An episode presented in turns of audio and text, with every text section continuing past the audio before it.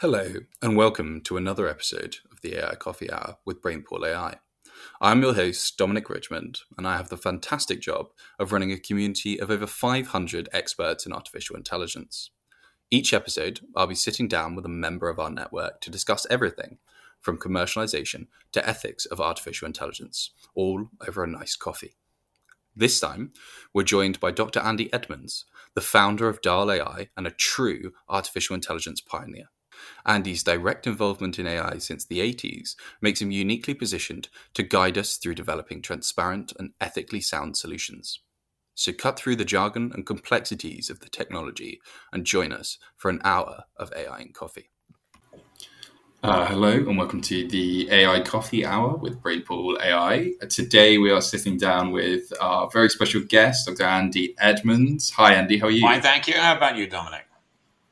Oh, very good today uh, on this bright and sunny Monday here of recording. Andy, you're an absolute expert in the field, and you've you, have you been working in AI quite a while. I think is the is a fair way to say. Um, what can you tell us perhaps about the history of artificial intelligence and kind of attitudes towards it since you started out, and how those might have changed?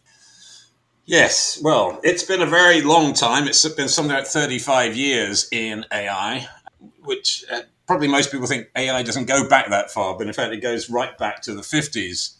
And uh, originally, uh, people attempting to create neural networks with uh, mechanical, electrical uh, things, strange contraptions, and uh, bitter rivalries, and and vast amounts of money being spent to try to work out what the course of AI really was. So AI started off effectively being an attempt to reproduce natural neural networks, and still that's a that's a sort of the theme. Although nobody suggests, I think that that neural networks are anything other than inspired by um, human neur- neurons, but um, it started off with that that particular aspect, and then almost immediately a sort of range war broke out with the the other side of AI, which you might call language and logic the idea that, that we can take knowledge and we can encode it and we can teach a machine to, to handle that, that knowledge. And um, that, that's the sort of the, the proper way to do things. Whereas the original, the first attempt to create an intelligent machine was an attempt to, to use sort of neural methods. And from the very beginning, one of the arguments with uh, against neural methods was, well, how can you tell what the thing's learnt? And how can you be sure it has sufficient representation ability? And so that that that was the very first battle in, in AI, and uh, initially the sort of language and logic people won out. So I joined AI in the 80s um, when neural networks had had a revival. There was a, a, a, book written with a bunch of algorithms, and I started off really by, by reproducing those algorithms in, in C, it was at the time, because that was about the only language available, and created the, the, the, first products on this side of the Atlantic that actually used neural networks. So one might call those the sort of the first data mining system. That was a company called Neural Computer Sciences. Basically, I uh, for, for the first two or three years, we sold neural systems, and we talked to all manner of people. There was a lot of interest at the time. One of the things that cropped up again and again is, well, how can we trust these systems? we don't understand what's going on inside them. Can you explain what they've learned? Can you explain how well they've learned it? And these were subjects uh, which were huge research topics too, and always have been ever since. To pick up neural network journals that are 20 years later is to see the same things debated again and again, which is a really strange thing. But I, but for me, sometime around about the 90s, um, a sort of crucial point was reached where I decided that that I wanted to move away from non-neural methods uh, to, to non-neural methods, away from neural methods, and that was um, that was a, a, a failed attempt, almost happened, for Reuters to buy the company I had at the time.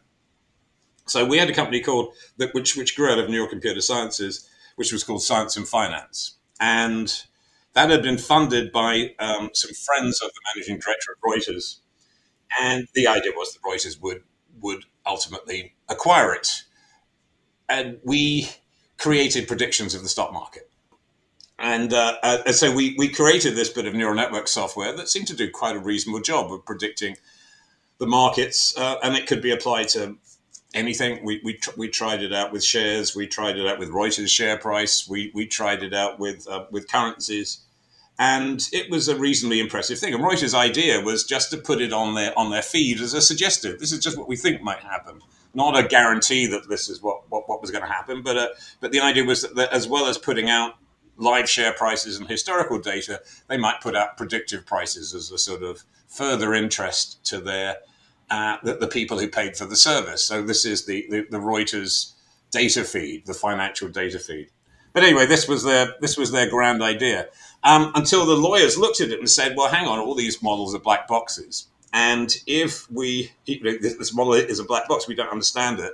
If people trade based on that, then there's a problem. If you've actually given somebody an algorithm on which they can base their base their trading, then you can say, well, caveat emptor. You know, I've I've shown you this this how it works. You decide whether to believe it or not. But something that couldn't be presented as a um, in that kind of way was a problem for the lawyers. Um, and so I had one of the, the most creative periods of my life where I actually switched from neural networks to fuzzy logic rule systems that did almost exactly the same thing and almost exactly as well could explain themselves.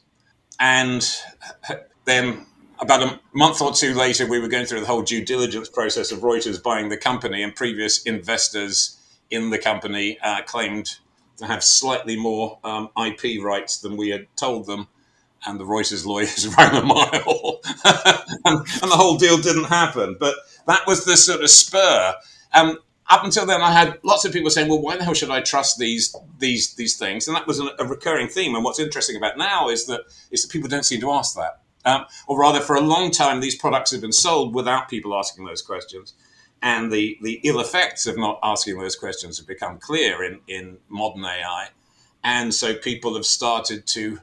Uh, you know, there's a whole movement to to um, uh, try to abate the, the, forces of AI and to try to make AI explain itself a bit better. But it's interesting that these things go right back to the 90s. That was, I don't know, 1995 or something, or other, the whole Reuters thing. And these issues have come up repeatedly ever since. Um, but really, for most of that that, that time, the sort of nature based uh, time since then, the, the nature based forms of AI have been dominant, certainly ever since deep learning started, 2013 or so. The idea that a neural system is about the only system you can use has become almost dominant. And I'm amazed how often that's immediately the solution that people leap for when vast amounts of work has been done in parallel with that in all manner of other non neural ways of, of, of basically creating um, uh, uh, solving the same solutions that AI can solve. Now, having said that, it, when it comes to vision and such, like deep learning is most definitely the only way to go. Um, but in loads of other areas, there are competitor uh, algorithms that, that, that, people fail to use. Um, but ever since that, that, that experience with Reuters, I've been personally concentrating on non-neural methods and developing those uh, through my own products and such like. Amazing. Thank you for that very condensed, uh, but still very informative history yes. of the last about 30 years of AI. It's, uh, it's, it's very interesting that these issues within the technology have persisted, you know, longer than I've been born. And people are still talking about them and don't seem to have approached other alternatives necessarily you touched a little bit on, on deep learning as the, as the kind of go to. Why, perhaps, do you think that is the choice that everybody seems because to make? There are there are lo- there are very few people who are um, how can I put it who are innovators in that area of AI of AI of deep deep learning. There are only uh, and those people are all employed by these days, I think, either by universities or by, by big tech. So they'll have been snapped up by OpenAI or, or one of those companies. And the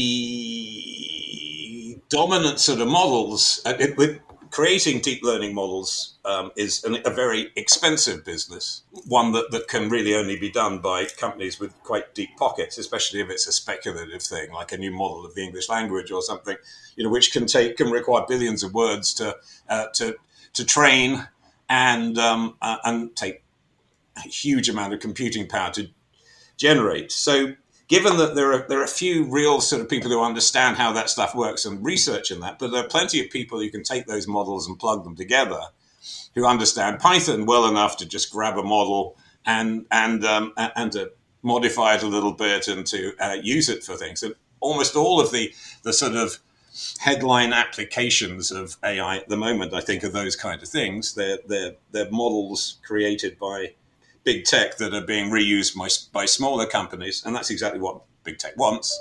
Um, but that basically means that the stock of people who can innovate uh, in and create new stuff is really low. And I'm not too sure that even that these non-neural methods are still taught in universities. I'm not really sure that it's a you know it's a it's a big subject. Um, uh, there there are still papers being written for sure, but I think um, the attraction of knocking out, uh, and this is certainly how the government sees it. Our government, the, the idea of knocking out um, a, a, bunch of people who can just simply stitch together other people's models to rapidly create solutions is very attractive.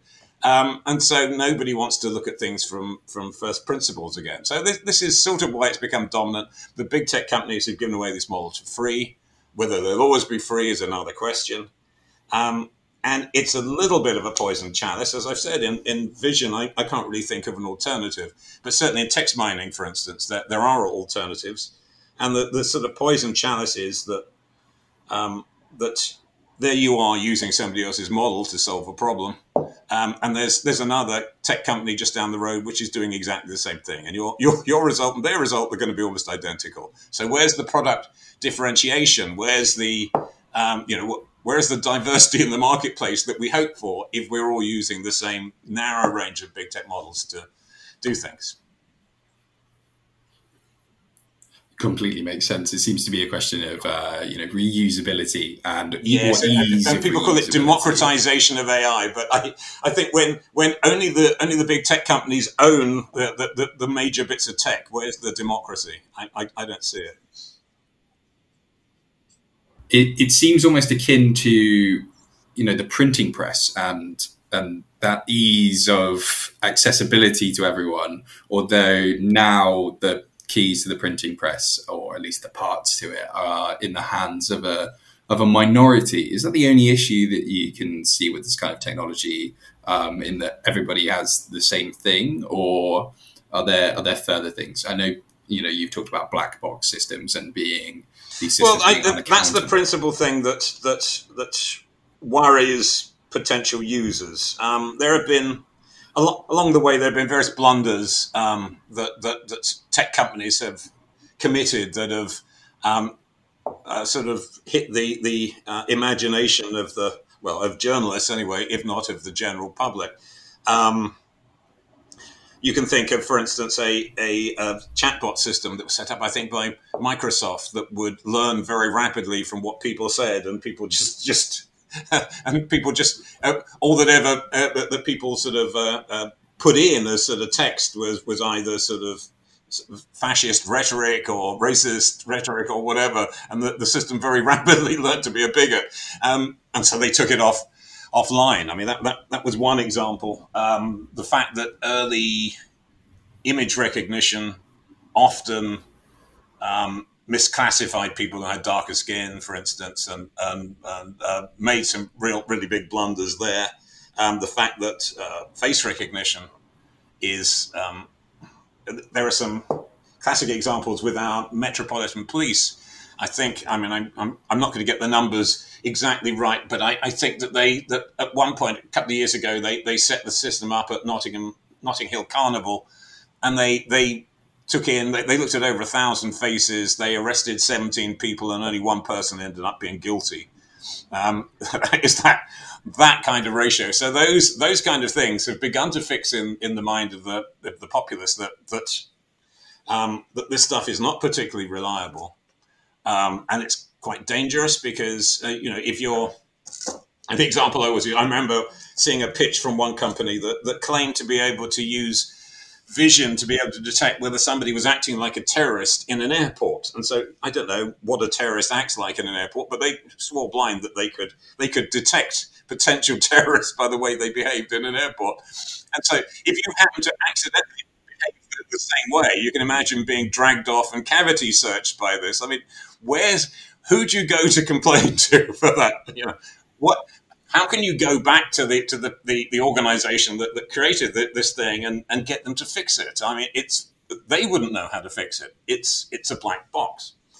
Um, and this has led, these kind of things have led um, the EU, for instance, to, to take a quite a strong stance against AI. America is now sort of moving in that direction a bit too under the Biden um, uh, yeah, government. So, so it's uh, um, so yeah, the the critical thing in in the EU is this idea of explainability.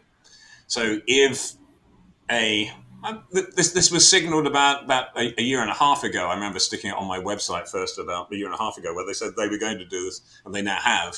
And that the basic idea is that if a computer makes a decision about a human being that either doesn't show them something it might have shown them, like doesn't show them a product it might have shown them, or um, just simply uh, doesn't give them a loan that it, that they that they think feel that they are entitled to or whatever, then they have the right to actually ask for an explanation and an explanation given by a human being, and that's problematic. Deliberately chosen, I think, to be problematic for deep learning systems. Now, this isn't to say, by the way, that there aren't is loads of research going on to try to understand what deep learning systems are doing. Right? There's tons and tons of it, but I'm not really sure yet that it's effective. Um, and the experience the first time round when I first did that, and we're, we're talking going back to the 80s and 90s or whatever, but the experience that we had then was that as soon as you try to to limit a system so that it just simply um, uh, so, so, that it, it, it can be understood so that, for instance, you limit the way that, that the structure of a neural net grows so that you can actually understand the structure. As soon as you do that, you lessen the power of a neural network and you suddenly end up with a system that's not very good. And I think that that problem is still there. Um, I think that's just repeated um, again. So, so the, the, the, EU has effectively come up with a, a, big blocker. It looks like America might too, as part of the Biden anti which is which is silly. The Biden anti-tech stuff, considering that, that tech got Biden elected, that's really quite a strange thing.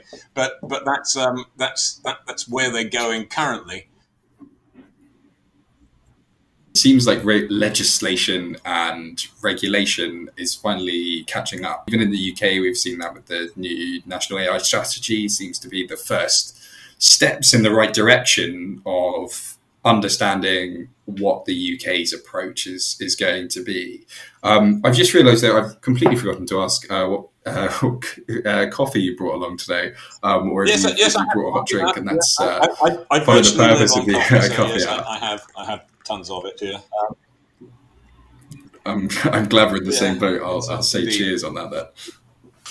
You've you've talked a little alluded a little bit to alternatives here um, in terms of solutions the big question for me at the, this point really is what does that look like? Is it a question of using the right models? As you say, you know, there's it, there are issues with deep learning, and it seems those regulatory practices are pushing people towards having to use different types of models, or is it a case of getting the right data? You know, uh, your example of someone who walks like a terrorist through the airport seems like ludicrous data to be holding on to.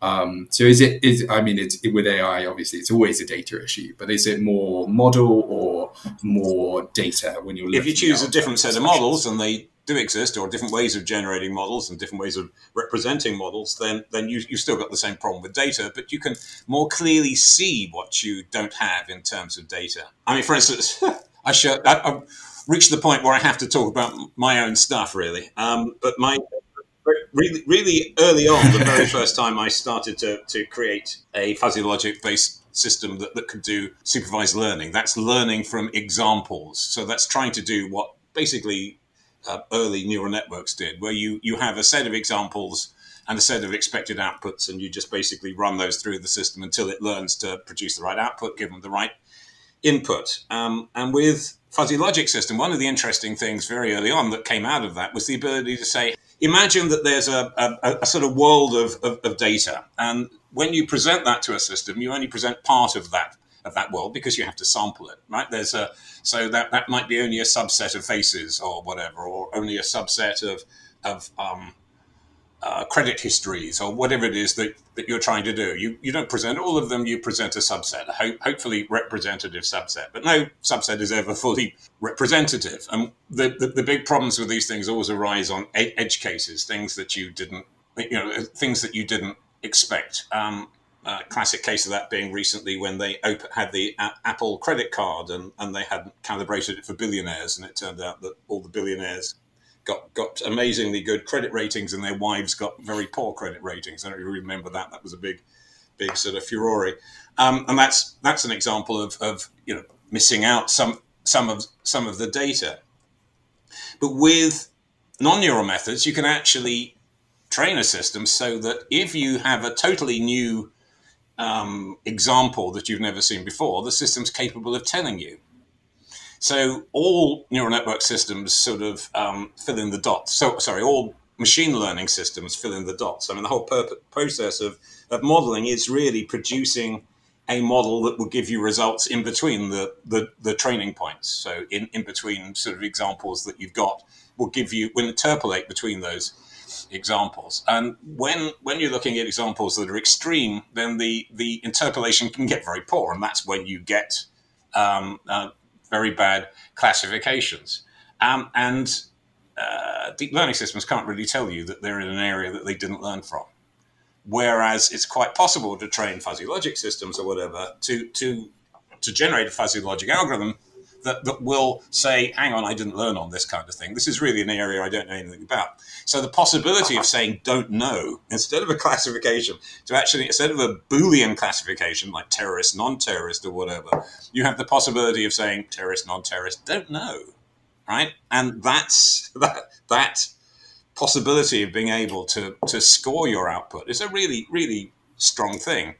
Um, and it's astonishing to me that these these issues are still ignored. I mean, I first recognized these were important, and other people did too, again, 20, 30 years ago, right? So, so it's it's really quite quite strange. So, so it's possible to construct algorithms that have that that ability that they tell you when they don't know, they tell you what they what they know. So, in my particular system, it's fuzzy logic rules, and those those rules are organized um, to appear sort of a bit like plain English. So if bunching additions, then something will be something or other.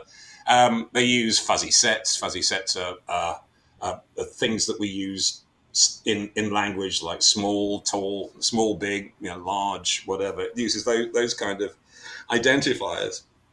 And so it produces rules that, that are really quite understandable and things that you could take and, and give to potential uh, upset customers as the reason why you didn't um, give them a loan or whatever.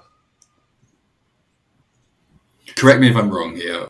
A more transparent solution means architecting a model or de- designing a model that is explainable yes, really, to human that's, beings. That's um, fundamentally it. But um, and as I said, if you do that with deep learning, you tend to constrain it. Whereas if you actually go back. To, so if you remember right at the beginning, I said there's this war between between um, uh, nature-inspired and language and logic things. If you go back to the language and logic way of doing things, then you actually have that ability to explain what's going on. Um, and properly properly engineered, uh, it, it, it, doesn't just explain itself to an expert; it can it can explain itself to a layman um, quite easily.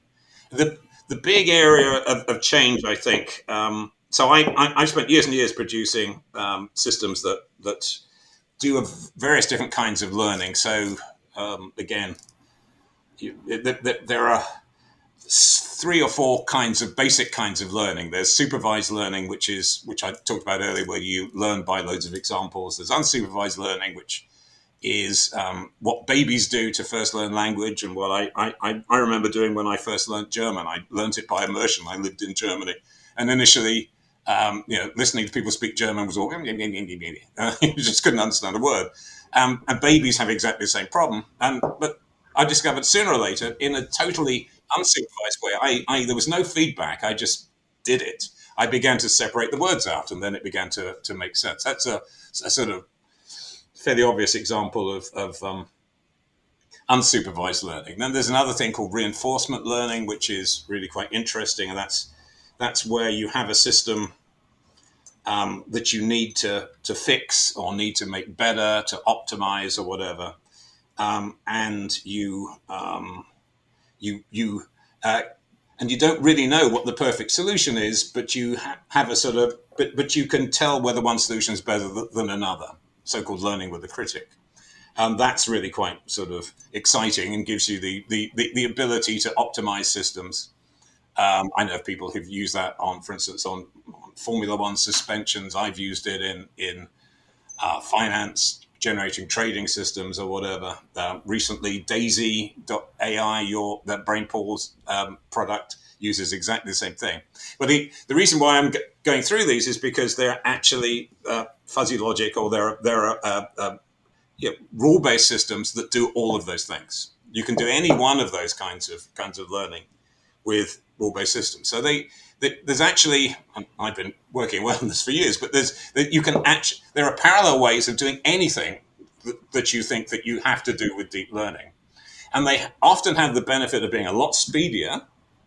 Um, they they uh, they're independent things, i.e., you having written a solution or whatever, you own it, right? You can't there's no problem of looking at a bit of it and saying yes, but but Google owns a big chunk of this IP. I don't, you know, I only own a bit of it. Having created a solution that's yours, and you have the ability then to explain to people how you arrived at that particular solution too, even if it's a very creative solution, as in the Daisy example, or all manner of, uh, of examples of um, reinforcement learning, where you you have you, you can actually explain how you got there, um, and that gives people a lot of um, confidence that you've actually got a good solution.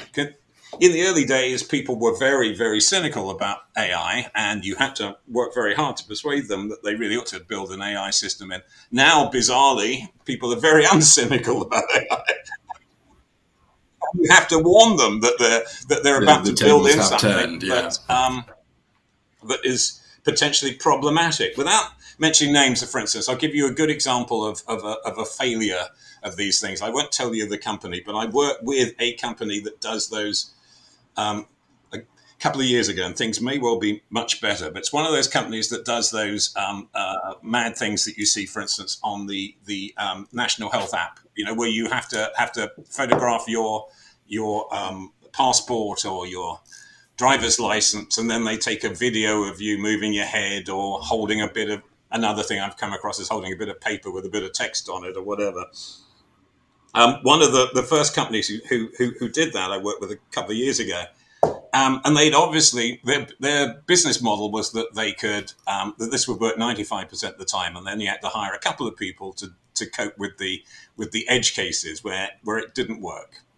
Uh, and I, I, noticed in working with them and sending them sort of various duff examples of, of bad, bad um, passports and, and de- deliberately messed up stuff, but I, I and, and, also good stuff. I noticed a vast difference between you know a response time of seconds and response time of hours, and it became clear that they had a massive team in India, um, and they were sending all their edge cases to India, and and their edge cases were much bigger than they, they expected to boot. So, um, and, so their, their business was nowhere near as profitable, I think, as they. I don't know that they told their investors this either, but their business was nowhere near as profitable as they'd hoped because the AI didn't work nearly as often as they expected, and it does rather raise a a a, a worry that um, um, that you know that vital stuff might have leaked. You know, you're sending your passport image and stuff like that off to a, a, a another country. Um, that in itself is is worrying. So uh, that, that I guess is probably one of the most successful areas of, of AI in that in that you can't get the NHS app without doing that stupid dance. Um, and and and yet you know I'm actually quite worried about it. I, I really don't know what those people are doing. Yes, it seems to be a question of shielding your data properly and looking after it yeah. properly. Data protection, I think, is the word I'm looking for here. Having good data protection as well as choosing the right model. Yes, and I'm really, really not terribly sure um, that, that, that, those people who regulate such things have actually considered that that might be a, a, a potential data leak point. Um, almost every, I, I, I, tried to actually. Uh, uh, to, to set myself up with um, uh, some some cryptocurrency recently, and almost every cryptocurrency vendor now requires you to go through that stupid rigmarole. And they're always using, presumably, they may all be using the, the same AI vendor. They might be might be using different ones, but um, but but it's all the same rigmarole. And you think to yourself, well, hang on a minute, how many people around the world are suddenly getting a picture of my passport as a result of this? You know, what's happening to this data? What proof is there? So the FCA has forced these companies to, to do this because they don't want innocents trading in crypto. I mean, I'm, I'm just trying to get hold of the crypto in order to, to, to get some um, uh, uh, some contracts built on the Ethereum blockchain, which is a, a, sort of very innocent reason for having crypto, but you have to have a bit of crypto to do that, right? Um, but and I'm not at, at, at, all attempting to, to risk my whatever fortune I've got, which is not a lot, on on on crypto trading. So I don't really need protecting. But um, so the FCA has enforced those kind of things. But I wonder whether it enforces data protection on the mechanisms that they've ended up inadvertently generating. It's interesting then because you know we see it from there seems to be mistakes on the part of both regulators and businesses that allow you to create systems that are open to, you know, we talk about algorithm bias quite a lot. Um, and it seems to be something that could open you up to that, or at least not just an algorithm bias, but a system that is set up against the consumer, or the consumer doesn't get anything out of it. What can we maybe as you know regular human beings who just want to buy a bit of Ethereum do about that? Is it if mm. anything? Very little. Um, government has now got um, got itself sort of firmly wrapped up in this this kind of stuff. Um, it's uh, big tech too, and I'm really not terribly sure what we can do. Um, I, I, mean, if, if you want to get hold of a bit of Ethereum, then, then use your graphics card to make it is about the only if you if you do that then then you know you can you can avoid all the other hassles. Um, in the end you can get past these loops and or, oh, sorry get past these these hurdles. And you can get um, you can get signed up with these organizations. If you couldn't do that they'd cease to exist after all. But it's amazingly difficult and been deliberately made difficult. Um, and uh, it's not getting easier. I, you know, uh, th- there are attempts to clobber the big tech companies and to try to force them to to not take advantage of our data so much. But it's obvious that that Facebook, Google, or whatever have made their fortune on the back of our data,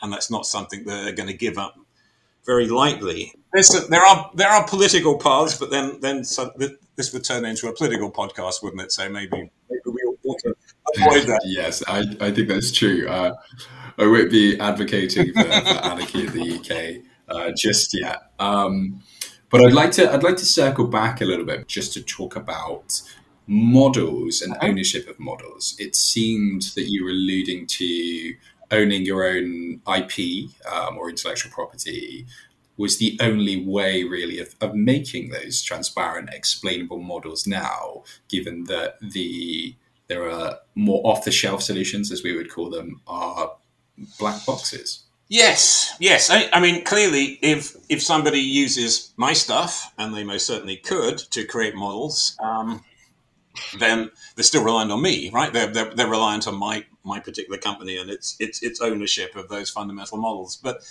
um, and there isn't an open source system yet that you can use. Um, but I still think I think having constructed a, even having constructed a model using my stuff, where you might say, well, you're, then you're you're reliant on the infrastructure that I've got on my software as a service system. The fact still remains that it would not be a difficult job to take that and uh, reproduce it yourself if you really wanted to. Not a uh, not not a not an impossibility. So it would be a very expensive impossibility if suddenly if, if, if, you'd used a, a, a, Google neural model of some kind or other, you'd have to re, you'd have to build your own. Normally, it's like a quarter of a million dollars a throw, I think, on those kind of things. So you can see the problems that companies have doing that, and also you'd need. Actually, one of the one of the things that's a real clobberer for people is collecting the initial data set to train these enormous models. So initial data set of images, for instance, yeah. or the initial data set for the language models, where they've taken you know literally billions of words and run it through the systems. Um, and the, the pure aggro of connecting those. Actually, incidentally, pin that, that idea for a second. Another fun thing about the language models, another potential problem um, is is um, uh, the, what effect it might have on language. So, so Google, OpenAI, various companies have created models of Google BERT, as an example of this, a model of the English language, which is used in a lot of uh, AI systems, chatbots, and such like. And they do this by taking uh, vast amounts of, of text and learning sequences in those texts. But if you happen to speak some, if you happen to use a regional dialect, we're not talking about understanding speech at the moment, but understanding written text. But if you happen to, to use unusual words or whatever, or have an unusual sort of grammar, um, you're in, you, you can be potentially in trouble. So if you're a Yorkshire person and you try to use that, that word with the models, you'll find that they just simply won't understand you, right? Um, and what this means is that, that, that ultimately, when interacting with computers, we'll have to use their language, not ours. And so whole bits of usage might well fall out of use as a result of, of the selections that people made very early on about what they put into the training. So this is the, the alternative to you know failing to catch particular kinds of face or something with facial recognition because they were never in the initial training set. This is the, the sort of language version of that, which is that obscure forms and such like would drop out quite rapidly out of out of such such models, and that's problematic too. Um, oh, interesting. And those models aren't set up in a way that they would learn those new words and, no, and incorporate them. Generally not. You have, you have to retrain the whole thing, as I understand it. So, what you can do oh, is, is change the back end. So, so yeah, yeah, deep deep learning. God, I'm hardly going to give a, a complete description of deep deep learning now, but but it has an unsupervised front end and a retrainable back end. And, and what people do is is take the take a an existing model and use it for a different purpose. Is is the the they retrain the the back end bit, but all the word associations are buried in the in the main section, and those are not going to change. Basically, you would have to relearn the whole set. So, so that ownership of that initial set of data, which is the, something big tech companies could do, because you know Facebook could just mine everything on Facebook, and Google can just mine everything that they, they collect on the on the web, whatever. It's easy for them, expensive but easy. Um, for the rest of us, it's exceedingly hard. Um, and to you know follow in there, there's a big barrier to anybody else following after them. Uh, something I haven't mentioned though is is knowledge graphs as a as a as a sort of we were talking earlier, weren't we, about how um, about how, how you do things in an alternative way. Uh, and the big hope, I think, uh, so I was sort of heading there, saying that I've been working on these these um, these fuzzy logic based systems for a long time. But the thing that's galvanized that area is um, the growth of things called knowledge graphs, and that that's a really interesting area. That's something that actually gives the sort of um, the language and logic side a sort of a, a boost uh, because their, things being taken seriously. A number of papers being written on knowledge graphs is growing dramatically. Um, knowledge graphs are just simply a, a, way, a graphical way of describing knowledge that's very similar to stuff that people automatically do, like mind mapping uh, and even PERT charts and those Gantt charts and those those kind of things, where you, you just basically are describing the objects that exist in a in a in a problem and how they're linked to e- each other and um, handling them in a, in a sort of graphical way. So my system draws them in 2D and 3D. Um, I, we're just sort of working on a VR system where you can stick on an Oculus Quest and, and fly through these things because some knowledge graphs do get very, very big.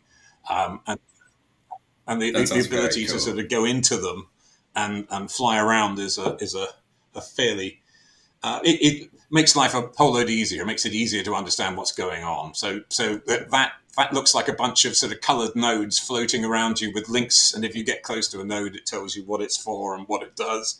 And where we're heading to is the ability to edit things on that node. So, I, you know, I think most of us have probably played with mind maps and such like, and you understand the idea that uh, uh, that uh, a a node a circle, you know, a, a, sphere or whatever, corresponds to a thing in the real world, um, and a connection is some kind of link.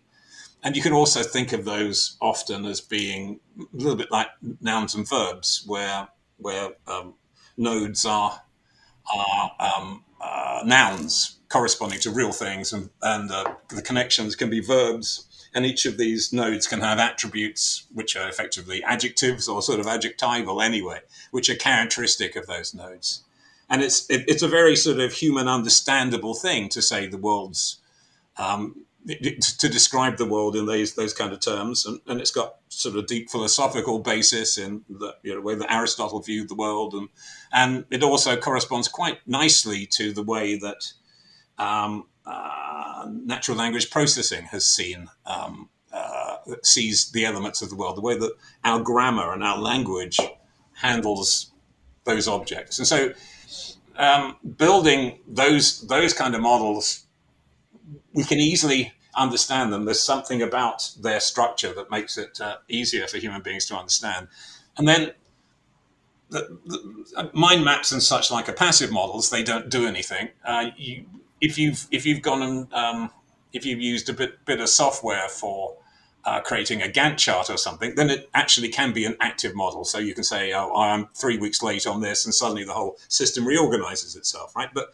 my maps are generally passive models, and what my software effectively does is make them active models. So they become a real model of a real thing, and you can interrogate that thing um, you can assume that it's a generic model for something and then put in specific data um, to do with a, a particular situation. And then it will, uh, it will actually ask you for the data it hasn't got and keep going until it actually is able to predict whatever it is that you want to predict. Um, and that's a really strong and interesting thing. And it will do um, that, that kind of technology can be used in supervised, unsupervised learning and reinforcement learning. And then there's another thing which is which nothing else can do really. Well, mm, it has been done in neural nets and such like, but there's not a lot of focus on this. But one of the things you can do with such models is to work away from a point. So rather than sort of an analytical process working towards an answer, you can work away um, lateral thinking almost, uh, if you like, and say, well, what's possible given this vast arrangement that I've set up? So, a, a, a, an example of this that I worked on a few months ago, for instance, somebody, a startup, wanted me to create a model of the music industry and a bunch of uh, courses related to the. So they they generated music industry courses, courses to teach you to get into the music industry, and they wanted a, a, a model of those those courses and a model of the jobs that you had in the music industry. Um, and the idea was to map all those things together in one enormous knowledge graph. So you had all the courses that you might apply for all joined together. So one course led to another, led to another, and then the jobs that you might get when you got into the music industry and what jobs that they'd lead to. So you could do something analytical like saying, well, I want to end up being a being a music producer. What courses do I have to study? And that's analogous to using Google Maps and finding the path through the knowledge graph, right? Or possible paths through the knowledge graph and then deciding, oh, you've got to have these things to end up being a a um, to, to, to end up being a record producer. But you you could do it the other way around and say, here I am, I've done these three courses. What things could I do? Which is what we never do with Google Maps. We never say, what places could I go to? Right? Because the answer is infinite. With a constrained model, you can actually say, well, you, you could do this, and you can come up with a list of things that somebody might um, might do. And that, so that that idea of, of searching for possibilities, expanding away from a point, lateral thinking effectively in a machine is is a is a new thing, a thing not very often evidence basically, but but uh, but the, the, in the area of edtech, um, this is really quite an interesting possibility. The the ability to say to somebody, well, where you are with your qualifications, these are all the things that you could actually do, and to formalize that. Um, at various times, various relatives of mine have talked to to uh, advisors, what, what, what they call them, career advisors, and been given some very naff advice. Whereas um, this this this this kind of thing has the the possibility of giving you really quite consistent advice and quite sensible advice. I worry that people will get caught up perhaps in the more visualization aspects of, of knowledge graphs as a technology specifically perhaps with the example of edtech, could you tell us a little bit about how you know how this functions as, as an artificial intelligence um, solution and also more on the perspective on why is this why is this so beneficial to use as a technology compared compared to perhaps um, black box systems specifically, but also human beings as you, well, the, you the, the, the thing that makes them active rather than passive is the ability to put rule sets, my fuzzy logic rule sets, at uh, on each node. So to determine whether you traverse to the next node in the in the whole system, how you move across it, you actually interrogate those rule sets on a node as you go through. So that's the AI bit basically, and those rule sets can be learnt from data. So you can machine learn those rule sets. So you end up with a, with a bunch of rules you can understand, but it tells you based on what's going on in the in the world. So the, the example in the in the um, in the the music industry thing uh, is that you might uh, mine job adverts, for instance, um, for information as to which job leads to which other job, and and uh, and the likelihood of you getting those jobs and whatever. So you can actually take properly presented if you could get hold of a, a um, but if you could actually get hold of, of, of, job data that you could interrogate easily, then you could um, update. You could use machine learning to actually create the structure um, and to modify the structure and to say, oh, we, we've actually found people who've who've taken this job and have done taken this path, and we've never found this previously, but now here it is. So that's an example of machine learning, but it's made explicit. Um, that, that, there's a possibility that we hadn't seen previously and the data's updated and so now now you can see that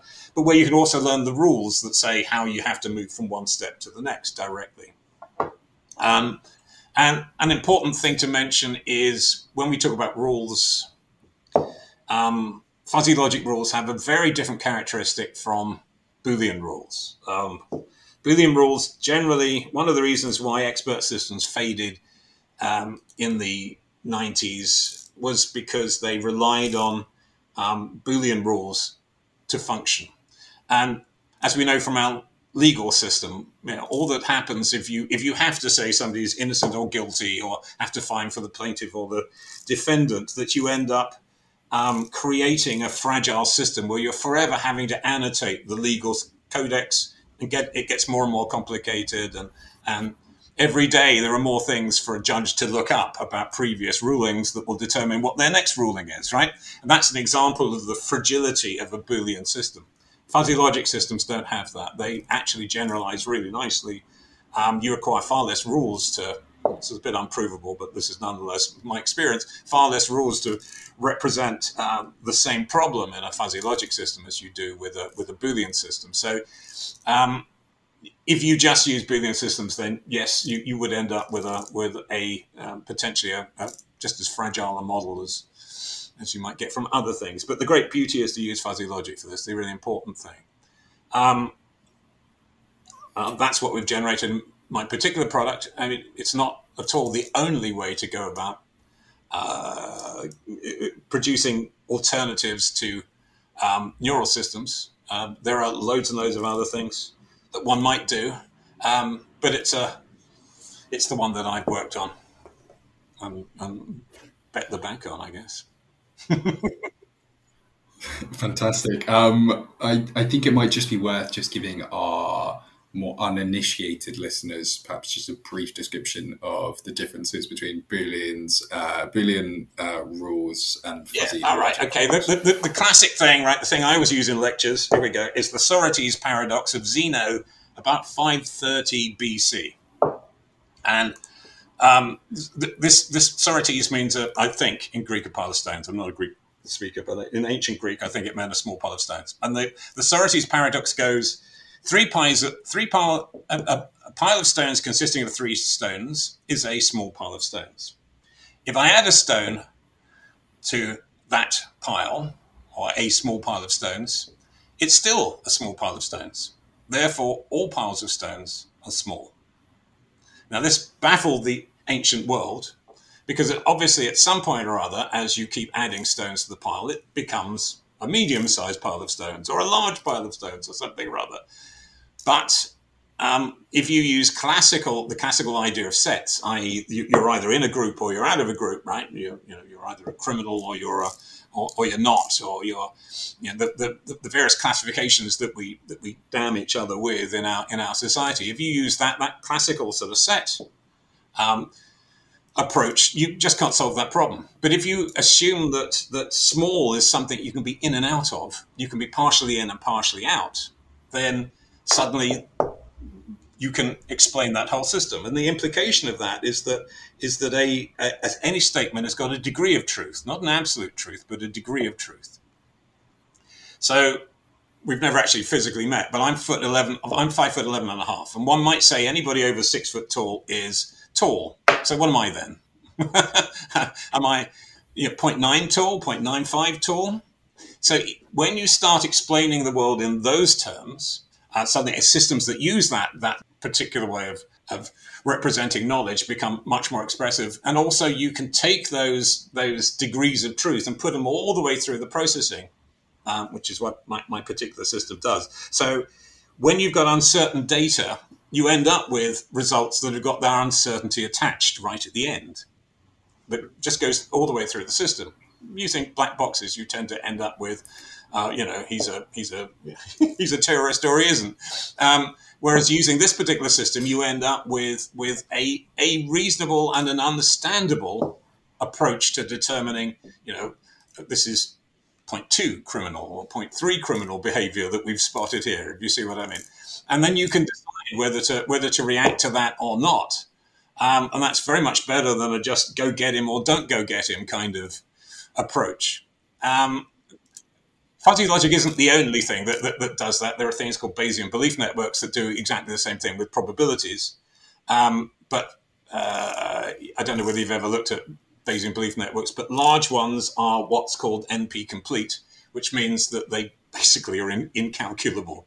Um, very mathematically unwieldy, whereas the great beauty of fuzzy logic is it's very mathematically wieldy, if there is such a word as wieldy. I don't know if there is, but uh, it's a it's a it, it's something that you can um, easily use. Um, the processing time isn't too dramatic, um, but but certainly the, the the, the Boolean thing is fine is fine. Autonomy, bit of a dirty word at the moment. Autonomy company use that technique almost sort of solidly, um, and uh, uh, and I think it worked after a fashion. Obviously, not well enough to please Hewlett Packard.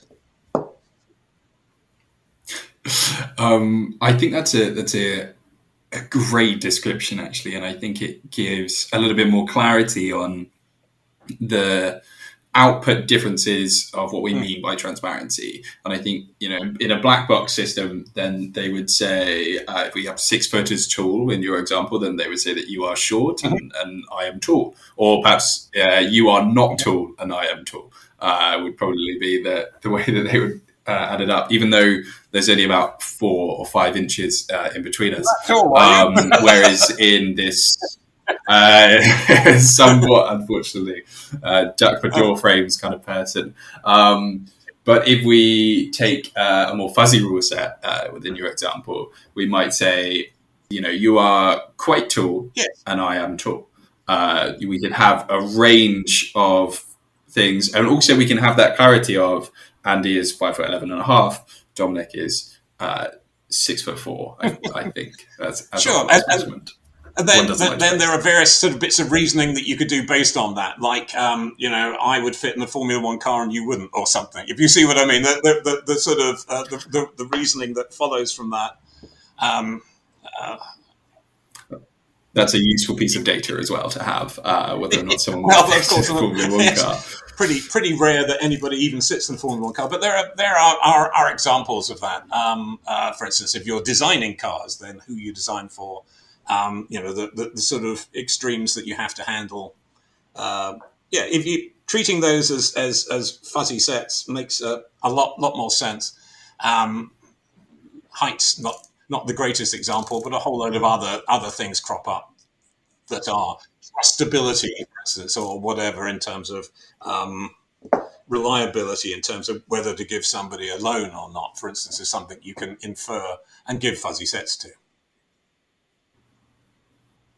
I think we've given good understanding of what the benefits of some of these transparent solutions are compared to more black box systems. Um, you know, you, you get real clarity of output, and also for something that is essentially there to inform us, it seems that we should be as informed about its information as possible. We need that explainable end model. Are there any further benefits that you'd like to kind of touch on over more black box systems? Um, particularly, I think efficiency. I think that's what it's going to come down to because it's it's easier to go and grab yourself an off the shelf black box solution that everybody knows how to use, um, but it's going to give you a better solution perhaps if you have a more transparent solution. So I think the real the decision point is going to be that final benefit of what partly that. I, I, mean, one of the things that's that, that always matters and is often ignored in um, general software engineering is that in the end you've got to find people who can maintain the stuff. So uh, if you choose to use an obscure language, for instance, and, and you know r- researchers in, in computer science are always doing this. They're always using the most obscure language going. But if you choose to use an obscure language, then you'll find you'll never be able to hire anybody who can maintain it. Um, and so, to a certain extent, you know, th- this is a self-fulfilling prophecy because big tech has made uh, these these models very cheap because um, because there's lots of Python that can be can be purchased or, or, it can be just downloaded that enables you to stitch these things together. People have learned to program in Python and nothing but right which I, Python I have to think is a pretty crap language, really. But but that that's that's become the the the norm, um, and uh, and so yeah, you've got a whole lot of people who know how to do that. And while that carries on, of course, then then people will look at my stuff and say, yeah, but very few people know how to use that. Um, there isn't a vast body of, of, of programmers who can just automatically do it. I mean, my solution to that is to make it so simple that people can pick it up really quickly and my experience is that, that people do pick it up really quickly. It really doesn't take more than a sort of day or so to understand the, the basic processes of the whole thing. And that that and, and it's because of that that humanness of the way that the data is presented. And this is something, believe me, I've been working on a lot because I've realized that unless I make it really, really easy, nobody will take this stuff on. Um, uh, you know, it, because of that, there's a hope that, that that people will look at other methods. But if we just simply say, "Oh, well, we have to do what the what big tech companies say, use their models, then that'll continue. It'll be a self fulfilling prophecy, um, and we'll we'll go down one particular avenue. But if if you publicize the fact, and I hope you're doing it today, that there are other ways of doing things, then, then people will will maybe begin to look at them and realize the benefits. It, it's always the same with almost every technology you can think of. You know, it's it's like VHS and Betamax or something. Um, so it's it's less of a question of you know one is more efficient than the other or more effective than the other. They surely both could be as effective yes. as each other, but it's a question of, of resources and maintenance. Yes, the actual generation process. I mean, I, I'd argue that that the generation process can be much quicker because you're if you're using non-neural methods, you can see what you've done wrong and you can fix it very fast.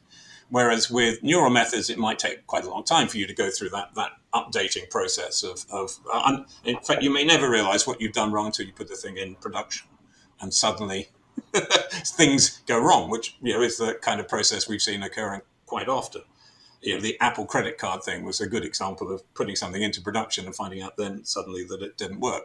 And there have been lots and lots of other cases. In fact, all the cases that, that I've mentioned are cases where somebody's put a system into production and then found out that it um, that it doesn't work. So there's much better testability. If you can see what's going on, you can test it. If you can't see what's going on, it's really quite hard to test it. You have to just again, this I, I mean, it would be wrong to imply that the, the, the, practitioners of deep learning aren't putting a lot of effort into this testing. They are a huge amount, but um, but it's still nonetheless harder. Uh, a computational um, burden is higher too, I think. So just simply how much you'll pay in in cloud computing costs uh, using a neural system as compared to a non-neural, um, you know, it's going to be much higher for, for a, a neural system. Um, you know, the, the, the models, the, the size of the models you have to keep, the, um, the amount of RAM you have to have in your virtual machines, etc., all higher. Um, but uh, uh, up until now, we, we've just been, or, or the, the, the, current zeitgeist is, well, this is how you do it, and we'll, we'll just swallow any um, any drawbacks. Um, and people are unaware that there are other ways of doing things that, uh, that actually might be much more efficient. You know, we started with a bit of the history of AI. So I think it's only apt that we end with the future. I have some um, guess as, as to where you think the future might be headed. Perhaps if you are more cynical, you can give us some examples of what we would do to improve the future. But I was wondering, uh, what do you think the implications of pursuing black box or transparent AI are in the future, and, and what is well? What is I think that there will be a, a switch to so-called white box. We haven't mentioned white box, but white box is is the alternative to black box. Basically, it's just any system that explains itself. I believe that there will be a switch. I certainly hope that there will. Um, I think we're into we're heading in a more general sense. We're heading for a reevaluation of um, the ideas that we've allowed that, that, that society has sort of built up over the past twenty years. That that we live in a very predictable world, and AI will is one of the tools for sorting it out. That's a fundamental misunderstanding, I think, of, of the reality that we're in. Most of the things that are of interest to us are actually not predictable, no matter how much AI we throw at them. Um, and I believe that one of the things that will occur in the future is, an, is the beginnings of humility in the in the AI world. I do notice tendencies, um, uh, for instance, in, in a project with, related to BrainPool recently. I um, when it came to time series prediction, the, the, the, the, the BrainPool guy who was working on that was very sensible about what can be predicted and what can't be. And so I was, I was impressed um, that, that, uh, that clearly this has sunk in in quite a few areas that, that, um, that you can't just, you know, when I, when I first started off in AI, there was a general assumption that no matter what time series you threw at a, at a system, you'd be able to predict it. Um, and then, then I realized there was a whole bunch of things that you, that you couldn't predict um, and that was the, the reason for me doing my PhD in chaos theory, which was basically looking at why you can't predict those systems and what characteristics they have and, and why there are such things. Uh, and this explains why you can't predict the financial markets and why you can't predict the weather, etc., etc. But we live in a world still where we tend to think that these things are predictable. Um, the whole history of our COVID lockdown, for instance, and the terrible, terrible predictions that have been generated and treated as gospel by the government. Um, the, the, the, the, failure to realize that, that how a um, how a sort of pandemonium or whatever pans out when you're actively changing the rules continually as it goes. But, you know, failure to realize that you've created an unstable dynamic system as a result of that that can't be predicted. That was something that baffled me continually watching that, that process going on. They, all these these so-called experts continually saying, "Oh, we we can predict this. The, the, the infection rate will be this, and the infection rate will be that." It never was, um, and it amazes me that that that um, people thought it was. So, I, yeah, one of the things I do believe is a is a correction to this a scientific worldview, right? Of everything's predictable, uh, um, and our government can control everything, and uh, it may take a while before we get we get to that point. But I believe that there will be a backlash. Um, the people who come up with the backlash may be considered Luddites. I don't know, but um, but there will be. and the world is not nearly as deterministic as, as some people would have you believe. Amazing. Thank you uh, so much for being a guest on the podcast today, Andy. Uh, where can people find you uh, if they want to reach out and chat to you a little well, um, basically, it, anything that's put through my, my site, darl.ai, D A R L.ai. Um, and if they really want to talk to me, Andy at darl.ai um, is that's that's the that's my website, and um, that's where you can find out more stuff about what I'm doing, what I'm getting up to, and um, yeah, if you got a project, uh, give us a shout, or give Brainpool a shout, of course. Fantastic, thank you. I don't have to shout out myself now. Uh, amazing. Uh, thank you for your time, Andy. Cheers. Goodbye. Thank you for joining us for the AI Coffee Hour. If you're interested in discovering a little more about AI, then why not take a minute to check out our other episodes? Or if you're ready to take the next steps on your AI journey, why not contact us at contact at brainpool.ai to find out what AI can do for your business.